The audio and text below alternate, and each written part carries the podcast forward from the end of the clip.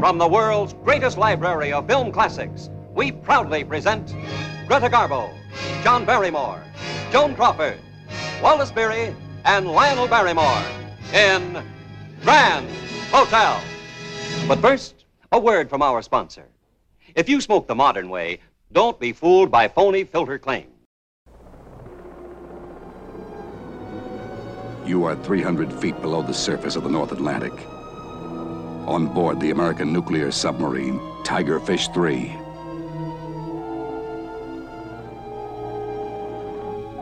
Your destination, a secret outpost at the top of the world. Ice Station Zebra. Take her up.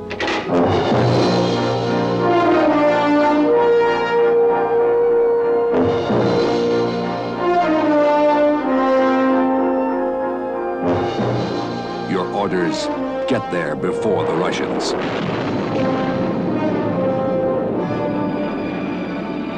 On board, one of these men is a saboteur who is determined to stop you. Oh, I've already vouched for Mr. Vaslov. As for me, you can safely eliminate me. Why? Oh, you must. Why? By a logical absurdity.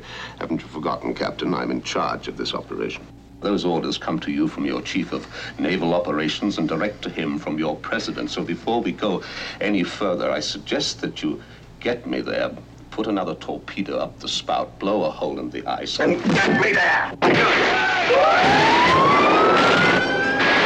it to right! Move it to left! I can't hold this much longer. You've got to!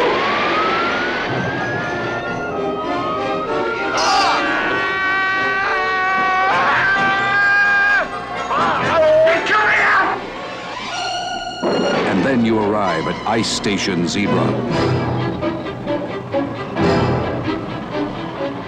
Captain, radar has reported unidentified aircraft. Estimated time of arrival 17 minutes. A race against time at the top of the world. Estimated time of arrival 9 minutes. Rock Hudson, Ernest Borgnine, Patrick McGowan, and Jim Brown Time of arrival 2 minutes. fighting two enemies the one they can see and the one that they can't.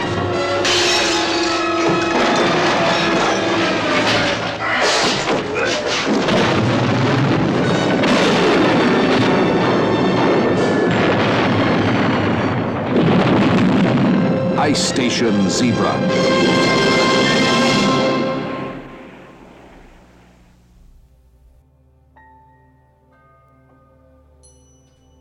Yes, we are live. After some technical difficulties resulting from my own stupidity. Uh, but Don't thanks be to so my hard on posterity yourself. video, It's all good. even Hey, hi. spot things well enough. I guessed. He guessed. I guessed right. correctly. Yes. Wait a minute, I should turn my mic on. How about that? We're off to a blazing start here. Hello. All right. so we have a tale of epic epicness going on right here. Um, we are going to be talking about this month's vinyl-o-matic movie of the month, and that is Ice Station Zebra Oh, from yeah. 1968, uh, directed by John Sturgis, starring an all-star cast. Well, not entirely all-star, but we've got Rock Hudson, we've got Ernest Borgnine, we've got Patrick McGowan, yes, Mm-hmm. the prisoner, uh, Jim Brown, the famous football player, Yeah. uh, in one of his uh, not his first acting role, but uh, definitely an early one there. Yep. And uh, music by Michel Legrand, who previous to this uh, was probably best known for uh, Umbrellas of Cherbourg, which, um, if you're able to stay with us and we're still uh, on the air, uh, we'll be visiting sometime in 2019, probably when we get to the letter U in our trek through movies of the month.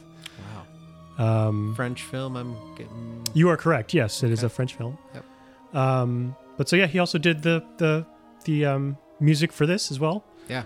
Uh, it was very dramatic music, and we Oh, had my. some Yeah. Mm-hmm. we had some um, prologue music, and we had some intermission music, and we had some entr'acte music. Yeah. Uh, so all all kinds of tracks to listen to, as Yeah. well as uh, very dramatic uh, music, and also very kind of subdued music when we're underwater, because after all, this is part of it, half of it, in fact, a film about um, what you call it, submarines. Yes Yes. and uh, let's uh, we're gonna eschew some uh, technology here because it's not really necessary. Yeah. talking Nah. to each other, man. Um, and levels are looking good, so you know that's good. Okay. Good. Um, We're here. We're live. Exactly. So let's let's start off with uh, some questions here 1st Mm-hmm. Uh, have you ever been on board a submarine?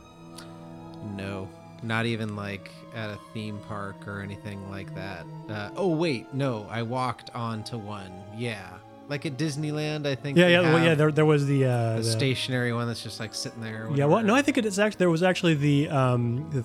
10, uh, 20,000 Leagues Under the Sea ride once upon a time in Disneyland. Okay. And then I think it became like a Little Mermaid ride, of course, when that Yeah. brand came along. but that's about as far as. Yeah. yeah. Never been pressurized. Yeah, no, and there, I have been. Uh, there's uh, in Baltimore. There's a submarine called the USS Torsk, which was used in World War II. So you get to go down on there, and I can tell you, uh, not nearly as roomy as um, the tigerfish portrayed in this film. Sure. Yeah, the Tigerfish did look roomy. It- Was it? I don't know if it was actually a submarine that they were filming on for Ice Station Zebra or not. I, I don't It looked know like that. it. Yeah, it looked like. I mean, definitely the could've been. you know, certainly could be. It seemed a little roomy to me. Um, Yeah, yeah, and certainly, I mean, the rest of the, uh, it, wa- it was uh, great because the film uh, was such a they they had great uh, sets, you know, Yeah. built for the whole thing, Definitely. Uh, so it was a great combination of like really well made sets and then actual submarine footage, which was uh, Mm-hmm. dated though it was, was still actually pretty fun to watch. Yeah. Just the simple act of a submarine breaching Mm-hmm. and going back down So much into breaching. the water. so Uh, much diving. yeah, I I know. I know. The first, like, once you get on board and you're headed up to the North Pole, it does feel like there's a good 15 minutes cumulatively that's just like dedicated to the submarine enthusiast. Like, Yes, watch It exactly. go up, watch it go down. Look at the bubbles. Yeah. You know. And so, of course, I'm thinking like, wow, all those dudes trapped in there for you know, however long at a time. Plus, they're smoking. Yeah. air quality cannot be good on that submarine. I know. I know. I know. It's got to be pretty rough. Times they are a changing. Uh, and then my other question for you is, is what is the furthest north you've ever been? Me, uh, Seattle. Okay. Yep. I'm probably going to go with London because I think that's actually a little higher than uh, latitude wise than that. But yeah, um, not nowhere near the North Pole. Although my my um, winters in the Midwest definitely pretty Oh, cold there. But yeah, not not Arctic temperatures for sure. Yeah. I mean, I've been in the snow before, but certainly nothing like that. Yeah. But I mean, what a great film. Yeah. Really. I I enjoyed it. Though like I said, it's it's what 50 years old now? Yeah, Almost it is 50 years 1968, old. year of the revolution, 49, I guess. but I mean, really well written uh, dialogue. I, Mm-hmm. I love just watching and listening to Patrick McGowan talk. Actually. Yes. he's great, and He I is. had no previous knowledge of him except for Braveheart. Oh yeah. Yeah, and that's I didn't know of any. I like, uh, you know, it, it- and I, I love when uh, that happens when I'm watching something, and I only recognize the actor from their current modern day work when they're, you know, in their golden years Yes. and and I can like and it happened with uh, Leela and I. We were watching um, a the Great Muppet Caper, Oh yeah. and the woman from Game of Thrones who plays um, gosh, she's like the queen of Highgarden. Oh yes. Um, AKA Emma Peel, if you're an Avengers fan. Okay, yeah. So oh, but um, you know the her her mom. Right. Yeah. Yeah. So, Okay, so is like that the who she Avengers, is? the 1960s British series, Oh, okay, Um, okay, yeah. which also I can recommend. But uh, another British series, uh, The Prisoner, also from the 60s. Mm-hmm. Uh, Patrick McGowan, excellent. Oh no way. Yeah, so- Yeah. But yeah, it was really cool. It was the same thing. We were watching The Great Muppet Caper, and I was like, "That's the lady from the Game of Thrones," and like had to look it up. And same thing with Patrick McGowan in this one. I was like, "Hey, it's that dick from Braveheart." Uh, so And Ernest Borgnine. Yes, Ernest How Borgnine. could you not love Ernest Borgnine? Exactly. And we've talked about Ernest Borgnine before, at least I have, uh, on this very program, uh, as we've had him in Black Hole. Um, I'm sure we'll have him in more things because, you know, pretty much any epic 60s or even 70s movie had Ernest Borgnine in it. So Certainly. no Yeah, escaping him. It wasn't until the 80s that he started becoming more of a lovable family film character. He'd Yes. Show up as like affable grandpa. and stuff. Exactly. Yes. Uh, so and and fun fact, uh, both Rock Hudson and Ernest Borgnine were in the uh, Navy. Oh, no kidding. True. Nice. Nice. Leela made fun of Rock Hudson. She said he doesn't know how to hold a gun. Well, you know, he's busy concentrating on acting, I suppose, rather than his former military training. It's funny the way he walk runs into a scene. Uh, it is like it's very theatrical. looking. Yes. Uh, and when he was holding the gun too, he was still more concentrated on like presentation rather than Yeah. authenticity. And, and that was kind of like his acting style for sure. If you're going to go back to the 50s, like there's this Douglas Sirk film, it's called All That Heaven Allows. He kind of plays a very moody, broody uh, landscaper dude. in this oh, movie. okay. Um, but here he's playing more of a, like he's definitely in the captain role for sure. Mm-hmm. Uh, he's gruff and short, much like all the other main characters in this. Yeah, he does a fantastic job of being captain. Yes. you know, because and because he lets all the other tough guys like do their thing, and you know he lets everybody kind of just like he lets Jim McGoon's character and even Jim Brown's character and everybody just like because everybody kind of butts heads a little bit, like you know, you know, it's a very male Exactly. film, Yeah. so that's like all anybody does. But he's great in the whole captain role of just letting people get through their bluster, and then he just kind of tells them what's up. Exactly. So we, we open with a um, satellite re entering the atmosphere. Yes. And it turns out it's a Russian satellite. And there's sort of a race to the pole to go get this satellite for some reason, which we don't quite know initially. Right, right, exactly. It's top secret, and uh, the captain doesn't need to know. Excellent scene there with uh, Rock Hudson and the other guy just talking about like the the mission, Mm-hmm. you know. And so, yeah, and so, yeah, uh, Patrick McGoon's uh, Mr. Jones character is very secretive about why he is on board and what he's going to be doing. And then uh, we have um, sort of uh, helicoptered in m- midway up the, uh, just as they're making the way up, I guess, past the Orkney Islands, which is, you know, north of uh, Scotland there Right. um, they get a, a drop from a helicopter. Uh, Jim Brown, Captain Anders, comes down Right. along with um, Ernest Vaslov. Borgnine's uh, Vaslov. Maybe he's a Russian spy character. Maybe he's a freedom fighter. We don't know. Right. Um uh, that was good though. I mean, yeah, no, but go ahead. Yeah. So so yeah, they get picked up and Mm-hmm. Yep. Oh, and I, I forgot to dropped Hmm. off, and mention that's there's another, there's a like- crew of Marines on board submarine because they don't know what they're going to run into when they get to the North Pole. and they get to ice stations. you're right. Exactly. So and so Jim Brown is secretive about what he's doing on the submarine, Mm-hmm. and and uh, Boris is also secretive about what he's doing on the submarine. Although we also get to see his character sneaking around the submarine, which of course immediately kind of rings off uh, alarm bells with the uh, the commander. Exactly. yeah. Um, Yeah. Well, I yeah. I mean, everybody does a good job of acting sneaky. Yes. And and kind of not being forthcoming with each other at all. Which Exactly. you And know, which what's is what we're looking for Sets a because great you know scene it's for- uh, it's it seems like it's going to be you know an action war flick, but it's actually kind of more of a espionage thriller. Yeah. Exactly. Uh, in, in military uniform, maybe I don't know. yeah.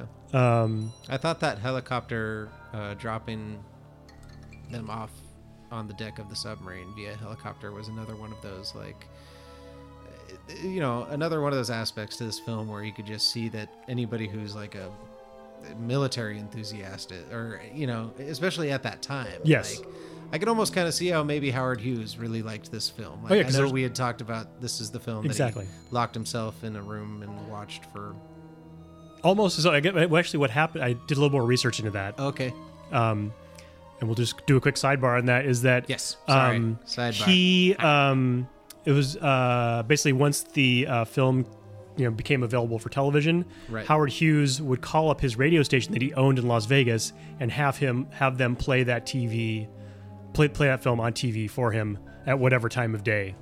okay and uh, and I think it ended up getting played like 300 times over the course of a couple of years uh, for him to watch, basically. That's even better, Yeah, actually. That's wonderful. because it's weird and quirky, but it's also like an exercise of power. Yes, exactly. Right. So yeah, so we begin the journey of the submarine up to the the poles, Yep. or the the pole. I shouldn't s- I shouldn't say the Yeah, poles because to the North Pole, Yes, the North Pole. where Santa Claus lives. Exactly, and um, And they didn't mention Santa Claus once the whole movie. I know, it must have was been so hoping tempting. for some little tough guy aside about Santa Claus that would be like witty but like also tough. You know, exactly. Like what? If, what if the Russians beat us there? Yeah, We'll just have to kill Santa. I guess we had to wait till reindeer. we had to wait to the '80s for that to kind of happen. See, I was bred on 80s action flicks, which this was, you know, the inspiration you could tell Yeah. Mm-hmm. for, for 80s action, a lot of 80s action flicks. But uh, yeah, yeah, I didn't get that satisfaction. So yeah, we, we make our way up to the, the pole finally, or at least the ice. And uh, of course, uh, Captain Faraday knows a shortcut into the ice to get to the uh, the station faster, Right. uh, but it doesn't initially quite work. Uh, they bash up into the uh, thin ice. When I actually the thing that I really thought was cool was like the ice flow detector, which had the two kind of like polygraph needles That was displaying the great. thickness of the ice. Yeah. like that is so cool. Yeah, yeah. Um, that and just the act of trying to break the ice from underneath. Like, Exactly. I didn't know that submarines did that. Yeah, the- well, they've yeah. So hopefully, their yeah, their conning tower is like reinforced, so they don't like you know, Right. crush everything. I would ima- right. I would imagine Periscopes and you'd antennas and shit on reinforce it. top, yeah. Well, yeah, I did notice actually at one point uh, uh, later on when they broke through the ice that uh, there some equipment kind of self yeah, like articulated itself back up. you know? Exactly. And It was pretty neat. But yeah, they thought of everything. Um, everything. So yeah, they find they actually so they tried to break through. Yep. uh, and they decide, Twice well, didn't work. this is not going to work. We're going to have to uh, we're going to torpedo the ice because That's right. that's what real men do is torpedo the ice. Yeah, yeah. There was a brief discussion, and uh, yeah, uh, the man named Brock Yep. said, "We're going to shoot a torpedo through the ice." Well, do you think that's going to hurt us or going to put us in any danger? And he had some cle- clever aside for it, like, Yep. if we die, And like the torpedo company is going to get a nasty. letter." Like, okay. And then, so of course, we segue down to the torpedo room, Yes. uh, which is right next to the room where the uh, Marines are getting ready to uh, go on their mission by blindly loading and taking apart and cleaning their uh, guns that's right. uh, under the tutelage of Jim Brown's character, Mm-hmm. who doubts their abilities as Marines. Well, look, Marine, if you're caught behind enemy lines and lights go out, what are you going to do? Exactly. Light a match? That's what Jim Brown says, and he's right. So true. So true. And So- Mm-hmm. you know, the next scene they get in there, right, to load the torpedo. And there's a great like before uh, you know, the guy opens the hatch or whatever. Some horrible foreshadowing happens. It's horrible foreshadowing. oh my god. Yeah, they're like, what do you- is it good? Oh, there's a little trickle. That's just something that happens every now and then. But but and that was after it's like, oh yeah, you got your leave to go get married. Yes, exactly, exactly. It's like, oh no. yeah, yeah, yeah, yeah. And another thing that I think got borrowed from a lot of films Yeah. later on, like the stereotypical young rookie dude Mm-hmm. who's like just happy and plugged, I, and we're gonna have a baby, and like, we're gonna get married, and then like, yeah. Hold on a second. Put your red shirt on here. yeah, yeah, yeah, yeah. That was rough. That was rough because the uh, torpedo hatch was booby trapped. Turns out, yes. Yep. And so he went to go open it, and kaboom! That's when the breach happened. Well, Yes. Oh, Another type. Turns of out the torpedo, both bays of the torpedo were, uh, bay doors of the torpedo were open, which of Yes. course led to flooding the chamber and bringing down the submarine for almost a thousand feet. And then they finally recover, breach. Yeah. thanks to the ingenuity of is he a spy or isn't he a spy, Mr. Jones? That's right. What, what was it that he? Uh, He, wa he was saying that the wiring may have been switched between the two things that were showing whether or Right. not the doors were closed, and then some sort of uh, gum or something would have been placed in the spigot to show that maybe there was a little water trickling out. But of course, it wasn't little water; it was a lot of water. right. Exactly. Yeah. Yeah. Yeah. The whole scene of them plummeting down like a thousand fathoms or feet or whatever. That was also Mm-hmm. it was- really well done. Yeah. You know. It was very tense, yeah. Right. They built. They built. and we had tension you know wonderfully. sort of the Batman angle where like everyone's kind of leaning down because that's the direction they're going. Yeah, yeah, yeah. I noticed how they kept the camera angles very true to the story. Yeah. like even earlier in the film when they were just gradually going down after, a- after they picked up um, Captain Anders and Vaslov. Yes. And they he asked Captain Anders into his captain's quarters. They were at a slight angle Mm-hmm. the whole conversation. it was great. But yeah, very tense. And then they end up leveling out before, um, I guess, imploding was what I got. the Yeah, I think impression that's the, what the pressure was going to supposed do it happen. in. Either the pressure was going to go or the uh, nuclear uh, reactor was going to go. That's right. it was one or the other. Um, That's or right. it wasn't going to be pretty, that's for sure. But and so unfortunately, uh, Lieutenant Mills does not survive the uh, the incident. Uh, but he then, was the guy Mm-hmm. with the I'm getting married. Mhm, Yep, yep, Exactly. So sad. yep. It, it, it's either it's either I'm about to get married, I just had a baby, or Yeah. I'm two weeks from retirement. Exactly. One Yeah. or the other. So yes, it was the guy with no seniority who got. Well, he must have had some seniority because he's a lieutenant, you know. But yeah, Yeah. Pretty young lieutenant. yeah, Yeah. Well, that's what happens. You move up the ranks too fast. exactly. Uh, and so then Mr. Jones, of course, rushes back to the mess and uh, pours himself a healthy glass of coffee and whiskey because we Yep. know that now he's fond of his whiskey to steady his nerves.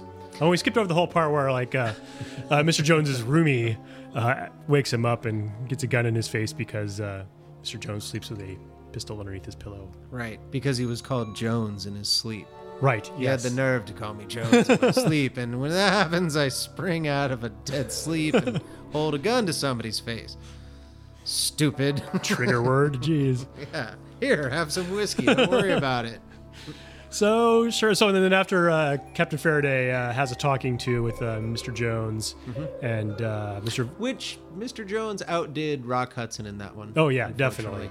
That was that was that was un, that was a super unfortunate scene for Rock Hudson. Like Yes. I don't see how him as like, you know, captain in the story, lead pretty much. Yeah, like definitely. Mm-hmm. I'm sure on every movie poster it was Rock Hudson Definitely in the starring U.S., in, he would have been the draw.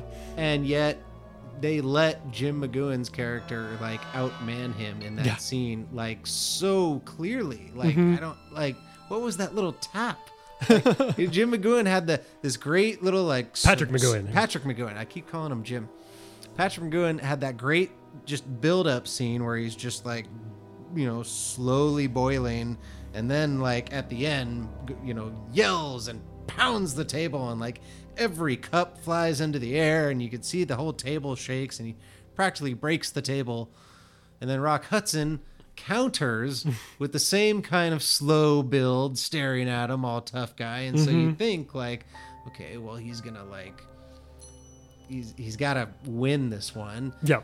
And and he did the same thing, but it was de- tap Yeah. Nope. tap same exact, just pounded the table, but the same way you would be like, darn. Exactly. Ah, it was- it He, was- he, he knows he's defeated, but he still has to make his point. Maybe I don't know. But so yeah, and then we his also lines dictated that he had won the conversation. Yeah, exactly. That he was the one who said, like, look, I'm the captain of the ship. Going forward, I'm calling the shots. yes, But you can't emphasize that with a weaker fist pound. yeah, You can't. You have to out fist pound if you're going to even fist pound after somebody else just fist pounded that hard. maybe they decided that you know, in the two plus hours that it takes to tell this film, almost three hours that it takes to tell this film, um, they could only do so many takes, and they just could. That was the best they could get out of Rock Hudson in that scene. So I don't know. Yeah, yeah. Um, I would have loved to have been at the viewing. Yeah, you Patrick definitely be leaving the McGowan's on, trailer yes. shamed after that one. so that did, and then So then we they finally break through the surface because they find right. Well, so they're saying the surface of the ice is two to three feet thick, so they go up. But then, of course, when we have the breaching scene, the ice actually looks way deeper than the, the two or three feet that they're talking about. It's you know at least as tall as the conning tower there. Yeah. But you know they break through. They send out the expedition party, um, and the submarine's not able to contact Ice Station Zebra, so they decide to go back down and wait for their instructions. Right. Uh, and so the expedition party goes, and they're slogging their way through the blazing storm. Through the really well built set. Yes. Mm-hmm. Old school Hollywood set. Yes. Mm-hmm. Painted sky, uh, Fake snow, fake snow, fake big iceberg. blocks of ice Yep. Mm-hmm. that were all of like uniform thickness. Yep, and and all smoothly painted white. Uh, It was very good. And so then, of course, we get the uh, little ice breakage, and so they're all tied together, and they start falling down. That was a And great evidently, did scene. not were not trained to use their um, their adses or whatever you want to call them to uh, break their fall as they're sliding in. So the captain and I think the communications guy and Mr. Jones actually kind of go in, but then they're saved by uh, Ernest Borgnine's character, uh, uh, Boris, and uh, some of the other crew there and there. Right. Uh, Which is, uh, you know, also fun to watch because, you know, you have to, what is the whole suspension of disbelief? Yeah. Because it's a 1968 Hollywood set Yeah. quite clearly. And watching it now, like, you can't help but think all those National Geographics and stuff that you see, you know, where Yeah. you're like, well, if you drop 20 feet into a chasm between a glacier, you're supposed to, like, go into hypothermia right away. Exactly. I'm like, how is everybody walking around without a hat on? yeah. Like- And then, uh, yeah, and so then they like kind of pull them out just in the nick of time because, of course, the ice is compressing, compressing back again. Wasn't that great? About to crush them. I love that. That was a little and that, prede- that was predecessor actually to what, Star that was Wars. when the uh, actually when the submarine was like, we're gonna get the hell out of here That's right. because it started crushing the sub too. That's right. And so then a few uh, you know minutes later, we make So finally yeah, make our submarine way. took off, but the landing crew stayed exactly. at yeah. that point, which was a little tense for me because I like didn't understand how the submarine was just going to magically find them again. Yep. So theor- I can't remember if it was Boris who was leading them or if they had some kind of homing beacon they were finding the zebra ice station zebra with. I think Boris was just leading them to Yeah, it. I think that was the case. right. and um, oh, they, they were getting some radio assistance while the submarine was up, and maybe they got close enough that they they could Yeah. see. They- So that we finally make it to Ice Station Zebra. The ice station zebra, where there had been a fire. Yes. Yep. And and um, we go into the igloos, the Quonset huts, whatever you want to call them, and there are bodies in there. Yep. And uh, at least initially, initially, initially, it seems like they're dead, but it turns out they're just suffering from hypothermia and they're kind of logy, and um, Yeah. they kind of got brought around and and And who were those guys? I got a little lost at that. so um i think they were the original people at the station because then we But find they out weren't the ones that Exactly. Vaslov and Right. uh, we're talking Mr. and Jones we're were talking about, yeah. on the on and the so way. then mr jones and uh, boris go searching for the crew that they're looking for Right. the two crews turns out Yeah. that they're looking for because one of them was uh a, uh, a Russian crew and the other one was a uh, English crew. that's right Um, right because they're a joint uh, just scientific discovery Exactly. camp Yeah. basically there to measure like glacial flow and Exactly. Uh, and so we find out that. Um, let's see if I can find their names. Uh... Oh, anyway, so yeah, the the Russian turns out the Russian uh, plant had killed the English crew that was sent to tail them, and then Goodwin Goodwin, yes. So Yeah. he set everybody on fire yep to make it look like it was a fire going on. right Uh, and then it's unclear whether he shot himself or he got shot in the process of doing all this. right Um, they said um, because Vaslov and Jones were doing like a whole CSI thing yes, exactly. over all the bodies, Mm-hmm. and I believe they were saying that it looks like Goodwin killed all of them and then set the fire. Right. But then, yeah, how did Goodwin die? Yeah. And then, of course, he died conveniently on top of the footlocker uh, that contained um, The weather the radio, balloon. yep, the weather balloon and radio signaling equipment, Right. um, but no film from the satellite. Right. Which we uh, then shortly learn. Uh, so then they make their way over to the. Like, is that in the same? So there's like a research hut that they go to, Right. which is partially burned and partially not burned. And um, uh, before I tell you this part, actually, I'm going to take a quick break Okay. uh, to let you know about this Sunday. We're This going to Sunday, be having everybody. yes, we're going to have the AFC KWTF Fall Fundraiser, uh, raising money for both the Arlene Francis Center and KWTF, but also we will be uh, doing a food drive with the Redwood Empire Food Bank and a coat drive with One Warm Coat uh, to help support uh, those affected by the fires. And um, so, yeah, please bring uh, non perishable items for food or gently used winter coats for coats. And um, there'll be Lagunitas beer and all sorts of awesome bands, including Solastar, Sad Party, Greg Dale and the Horse You Rode In On, Lucky Old Bones, and Temptation.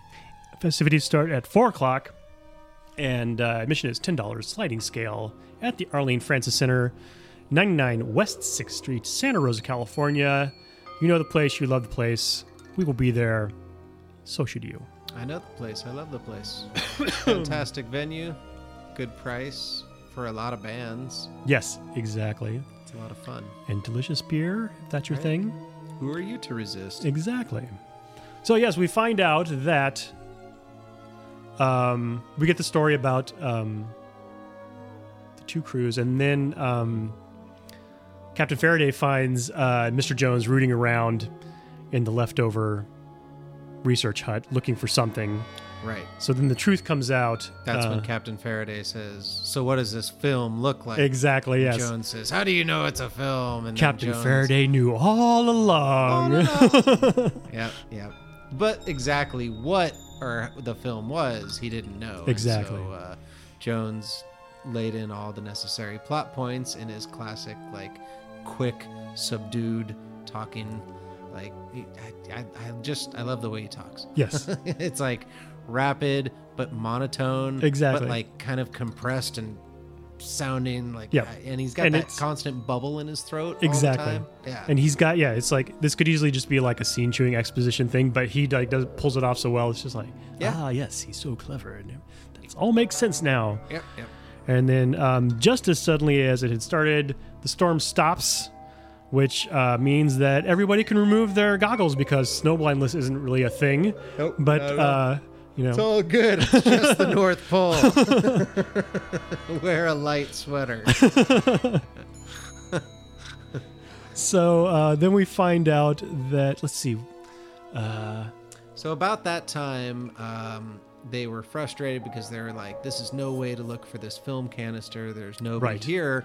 Uh, before that scene, I believe was when uh, Captain Faraday went out with a few of his men and dropped, uh, drilled a hole in Right. the ice and dropped a transponder down. Yep. Which is essentially just like looks like he dropped a microphone. which down a uh, is long pretty much microphone exactly what it cord. is sending out a little sonar beep so the son- the uh, submarine can find them and that's how the submarine found them because that made me Exactly. feel better because I Yes. wasn't sure how the hell the submarine was So going it to find w- it was a good thing that they had an auger in the supply tent them. Right, to drill through the ice. deep auger too. That was The other cool. thing I was Big old thinking about, two-handle deal. um, you know, pop cultural wise, uh, watching this film is like I was sure that any moment um, one of these guys was going to bust out extra legs and stuff, a la um, the thing, whether the original uh, Howard Hawks version or the uh, John Carpenter version. Yeah. but uh, didn't happen either. It's just like a vampire walk out um, Yeah. of nowhere. but yeah, so so and then the submarine. Uh, that's right after Jones freaked out and said, "We're never going to find it." The submarine breached, and the captain basically said, "Everybody start looking for the film." Yep, exactly. So they get their radio crew out there who can like adjust the frequency for the finder that they found. And uh, Captain Faraday finds another little item. So all these things are like hidden in the tank of the snowcat they have there. Right. The which gun Faraday finally and- realizes yep. when he sees a bunch of gasoline soaked rags right outside the snowcat and he's like, wait a second. and he starts digging in it and he finds a transponder. Yep. And he s- plays with it and he's like, this is amazing. And he starts following the transponder when, wouldn't you know, out of nowhere, a gloved fist delivers a striking blow with a crowbar right to his larynx Yeah. brutal crowbar to the throat chop. with- Ow! Like that was the most painful looking thing I've ever seen. Worst discovery ever. Damn. Like yeah, that was brutal. And so right away, I still didn't know who uh, had delivered the chop, but then lurking around the corner, Evil Ernest Borgnine. evil Ernest Borgnine with hacky hacky Russian accent. Yes. Oh my gosh. Which he's- W- he's one of the pretty good. first things he said actually when he came into the movie was, "Yes, Captain, I would love a good cup of your strong American coffee." I was like, "Oh, And, and his outfit is totally like Russian peasant, like corduroy uh, side neck shirt. "Oh." yeah, right off the potato farm." Yeah, exactly. Yeah, yeah, yeah, exactly. Blousy peasant shirt, blousy like, but thick brown wool pants, and Exactly. like, that like s- cap that's like slouched to one side, and yeah, Yuri. exactly. So so yeah, we find out that um, all this happened, and of course, we also find out the Russians are on the way. That's right. So we've got uh, some jets, uh, of some, some pressure. pretty good model work there. I'll give them that. You know, this is only eight years before we have Star Wars, so It is decent, yeah, actually. They Um. even made the jets and like they canted the jets Mm-hmm. to the left and like the rushing landscape beneath matched it. It was pretty like they went around a mountain or something. exactly, yeah. That was great. Uh, and then they also in- like when the second wave of jets comes, they actually inter- mix in some real Russian fighters flowing overhead, uh, footage-wise. yep. Yep. Um, Impressive. and so they're still frantically trying to find the uh, the um, module, the capsule is what they call it. Right, but then there's a tense scene where uh, c- uh, Jim Brown, aka Yes. Captain Anders, Oh, that's right. I'm skipping ahead there. So discovers Ernest Borgnine yes, over the body, a supposed body of uh, Jones. We haven't Jones haven't, hasn't moved since the uh, crowbar chopped the throat yet, so we're not so sure about him. And it was weird. Where I think, oh, basically that's right. Uh, Ernest Borgnine's deal with uh, Captain Anders was, hey, attack me with the crowbar. He was holding a gun on him, and he said, attack me with a crowbar so that I can kill you. Yes. And then I'll make you look like the traitor. exactly. And Captain Anders said, uh, no, that's dumb, because you're going to kill me anyway. But of course, it transpires that he has to do it anyway. And then Well, yeah, because then Ernest Borgnine said, well, no, it's not so dumb, because you can either die like a steer or you can die like a bull. yes, Bull gets a crowbar, Classic- so pick up the damn crowbar. And Classic he's Russian "Ah, metaphor." You're right. yeah, Rush, classic Russian metaphor works every time. and then a fight ensues, and and unfortunately, that's when Jones comes to. yes, and so and of course he because thinks Anders has a crowbar in his hand, And that's what hit him in the makes larynx. Immediate, immediate connection up, and Jones has been suspecting Anders all along. for some weird reason, but you know, Well, uh, because so- of the somewhat same- justified in Jones's perspective. Right. I think he almost kind of equated it uh, a little later because earlier he had said, well, Captain Anders kind of came on the scene out of nowhere. And like nobody had really ever met him before, but he came with all the impeccable recommendations. And then he said the same exact thing later on when he was doing his little like exposition to Captain Faraday when he was talking about Goodwin. He was Yes. saying the same kind of thing like oh well yeah goodwin just showed up on the scene with impeccable credentials but nobody had ever heard of him so um, but i just thought he was being racist That that was my take on that too. i was like oh you limey racist of course you think the only black man on the submarine Uh, I think son there of a was bee." an African American in the mess uh, in the in the galley or whatever you want to. oh okay Um, just- I just recall that briefly in the very beginning of the film, like, oh, of course, that's the only African American dude on the submarine. But yeah um, they have to helicopter black people in to submarines diversity in the in military services? No way. So then, so then, unfortunately, Captain Anders gets killed by Jones, and Yes. Jones thinks he's killed the traitor, and Yuri's just like, "Wow," or Vaslov's like, "Wow, that really worked out well for me." Yep, I'll just continue to play along. Right, exactly. and that's when the Russians show up, uh, pretty much. I Yep. think So I we might get the be- jets, and then we get the uh, the the uh, I think they're Tupolovs, uh, but not the big giant bombers, just the paratrooper planes, Mm-hmm. and they drop off Russian paratroopers, of course. Yep. And they've located. Uh, meanwhile, the Americans have located uh, location of the capsule, which of course beneath the ice Yeah, and uh, blinking red because it's booby trapped. that's right. And uh, where at the some booby trap point, things are. uh, Captain Faraday, I believe, also finds in the gas tank of the Snowcat uh, the um, detonator for said booby trap.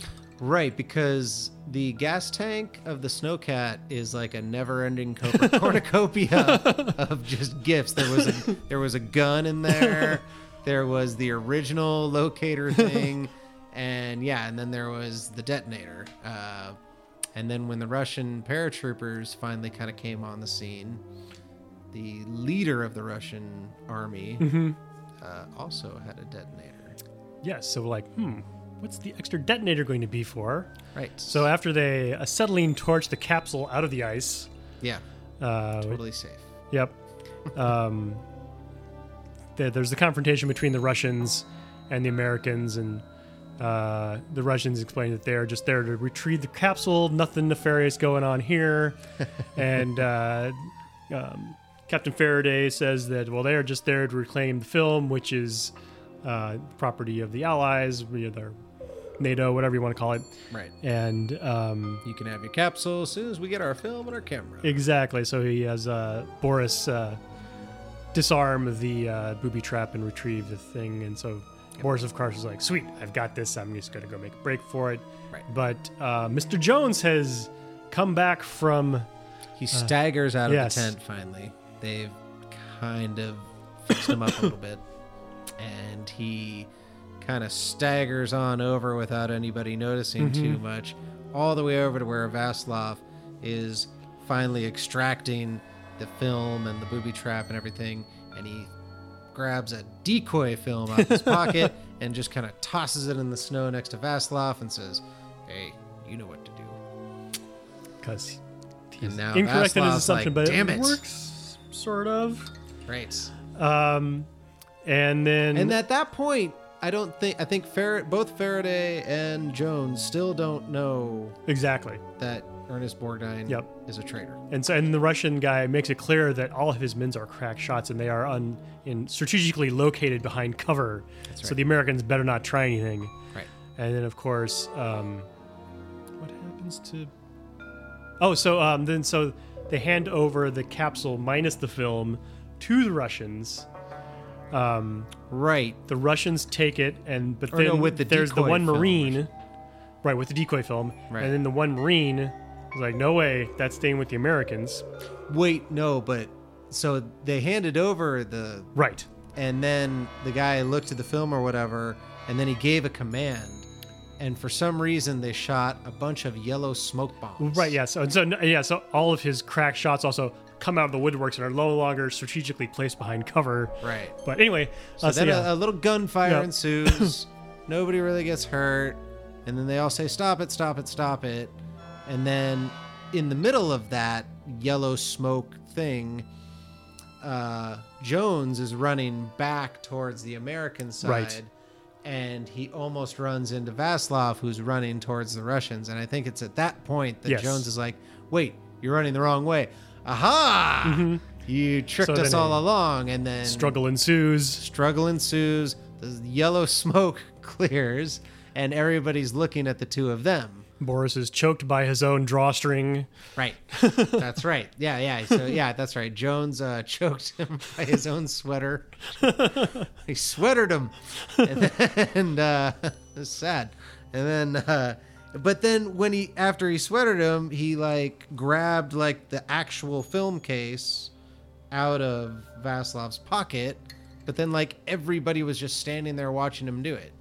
It was a weird scene. Yeah. It was just weird. Like it was a weird like, like it was almost like the whole story stopped and everybody was like, "Well, so you, like, why are we all?" Yeah. Exactly. so It and was it says so really then transpires. So then they're the turns out the Russians are gonna bring the capsule up with a lift via the hot air balloon. Right. because Lieutenant at this Walker is point, like the no Russians way. just get it. They're Yeah. just like, okay, that's right. The Russians are all give us the film, and Jones is like, there's no way. And then Faraday draws his gun and he says, Right. give them the film. And at that point, I was like, Faraday's a Russian because I forgot he Yep. had a detonator. not so dumb after all. So yeah. yeah. And so that's when Lieutenant Walker is like, oh no way, the Russians are not getting this. the what? the Russians are not getting. So Lieutenant, yeah, Lieutenant Walker's the one with the rifle. He's like, no way, the Russians are not getting this. Right. That's when Yeah. Lieutenant because Lieutenant Walker I think didn't know about Captain Right. Faraday's uh, detonator. Unfortunately, Exactly, his That cunning poor plan. dumb kid. All the rookies Who get play, killed. played by Tony Bill, who I'll mention a little bit uh, as soon as we get through the plot line here. Yes. And so then, yeah, they put the weather balloon up, uh, and for some reason they sent a jet to scoop it up. Seems like they would have sent one of the subsonic planes to go grab that. Oh, Uh, I got it. But you know, suspension, willing suspension of disbelief. A lot. Yeah, you've already gotten to this point, so they're just like, come on. and so the weather balloon is grabbed. The detonator goes off. That's right. No Captain more Faraday. capsule. Yep. So it turns out it was a mutual misunderstanding. Nothing happened here. Uh, two great nuclear superpowers work together to uh, provide safety for. Yeah, the very tall, threatening uh, uh, uh, leader of the Russian uh, fighting force there all of a sudden became very diplomatic and contrite. And he was like, You know what just happened here? A mission accomplished. Exactly. It blew up. it's all good. I don't like war, do you? like, it's kind of it's kind of hilarious. Always nice when it works out that way. And so we get the teletype sequence at the end saying, you know, what the cover story was for the whole incident. Yeah, yeah. But we know it happened because we're there. Exactly. Dun, dun, dun, and then, yep, that was it. That was, that was a fantastic. I mean, if you're going to go and watch a submarine film, you should watch Das Boot because that was a really good submarine. Das Boot. film. I'm also a fan of Operation Petticoat, both the film and uh, when I was a kid, I loved the TV series. It was short lived. I think it had maybe a season and a half. Okay. um, I've starring heard John of it. Aston as the captain and Randy Mantooth as uh, the Tony Curtis character. Anyway, um, Hmm. heard that's of enough of my trivial knowledge. Yeah. Uh, actually, I have some more trivial knowledge for you, which is Lieutenant Wa- um, was it Lieutenant Walker? Yeah, Lieutenant Walker, played by Tony Bill. Tony, Bill ended up directing um, My Bodyguard in the '80s, which is an awesome kind of uh, coming-of-age film um, starring Chris Makepeace, I think. Anyway, it's- it's it's actually pretty charming and worth watching if you're Okay. My Bodyguard. My Bodyguard. Exactly. Like a kids movie? uh, late, like probably preteen, teen movie, Interesting. feel good kind of thing. You Sure. know, kid gets bullied at school, blah blah. Ah. Gotcha. Nice. Um, so yeah, yeah, I, I agree. That was a pretty good, uh, pretty good film, and uh, I, that's all I'm gonna say. I really just liked the I liked the submarine shots. I liked the story too cuz like it was fun Mm-hmm. little spy story. The dialogue, it was fun just to watch Patrick McGowan, McGowan, McGowan deliver his lines cuz he's just got a great voice and everything. Yeah. and a Great presence. Um, but yeah, like really like the just watching a submarine go for some reason. I'm a simple, simple person, and I don't. The know what underwater it is, footage but was pretty quality, I have to say. That's what I'm saying. Yeah, just watching. Yeah, just that basic underwater footage of it, like diving and stuff, was, and the, uh,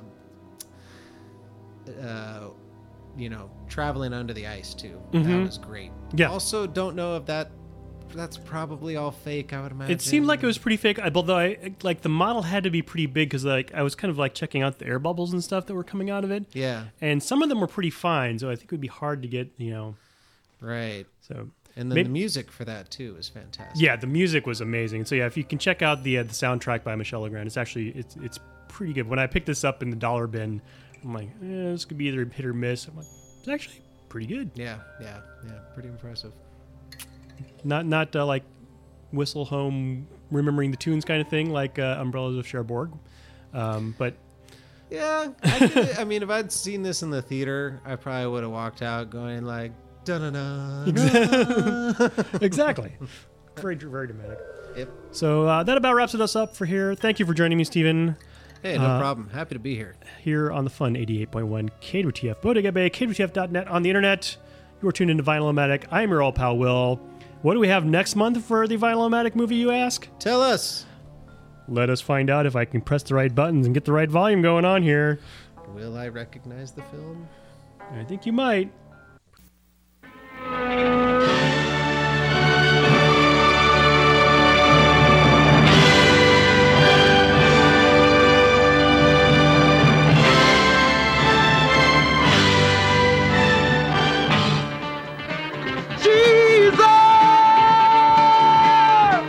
You've started to believe the things they say of you. You really do believe this talk of God is true. yet if he said he loved me i'd be lost i'd be frightened i couldn't cope just couldn't cope i'd turn my head i'd back away i wouldn't want to know. He scares me so. My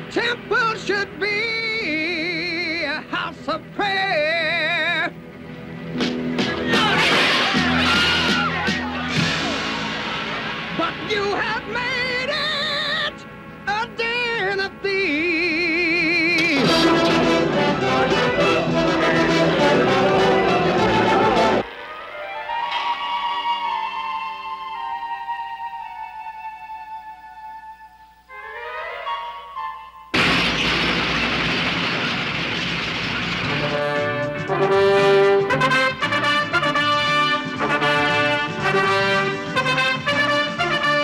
Christ, you know I love you.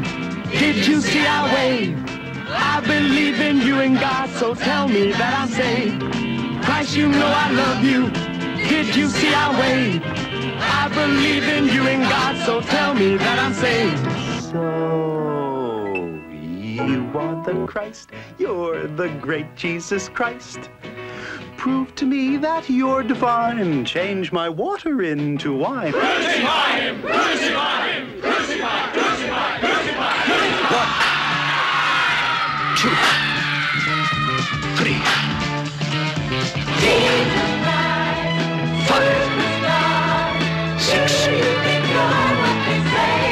Don't get me wrong. Don't get me wrong. Don't get me wrong. Don't get me wrong. Don't get me wrong. Only wanna know. Only wanna know. Only wanna know. I only wanna know.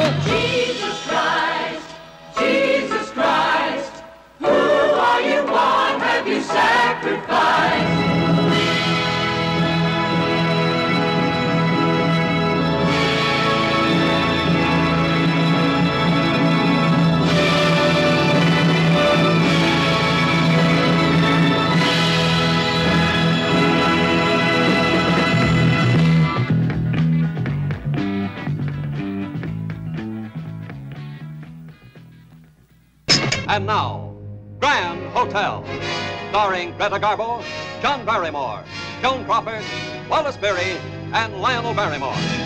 But first, a word from our alternate sponsor. Friends, do you have wobbly dentures?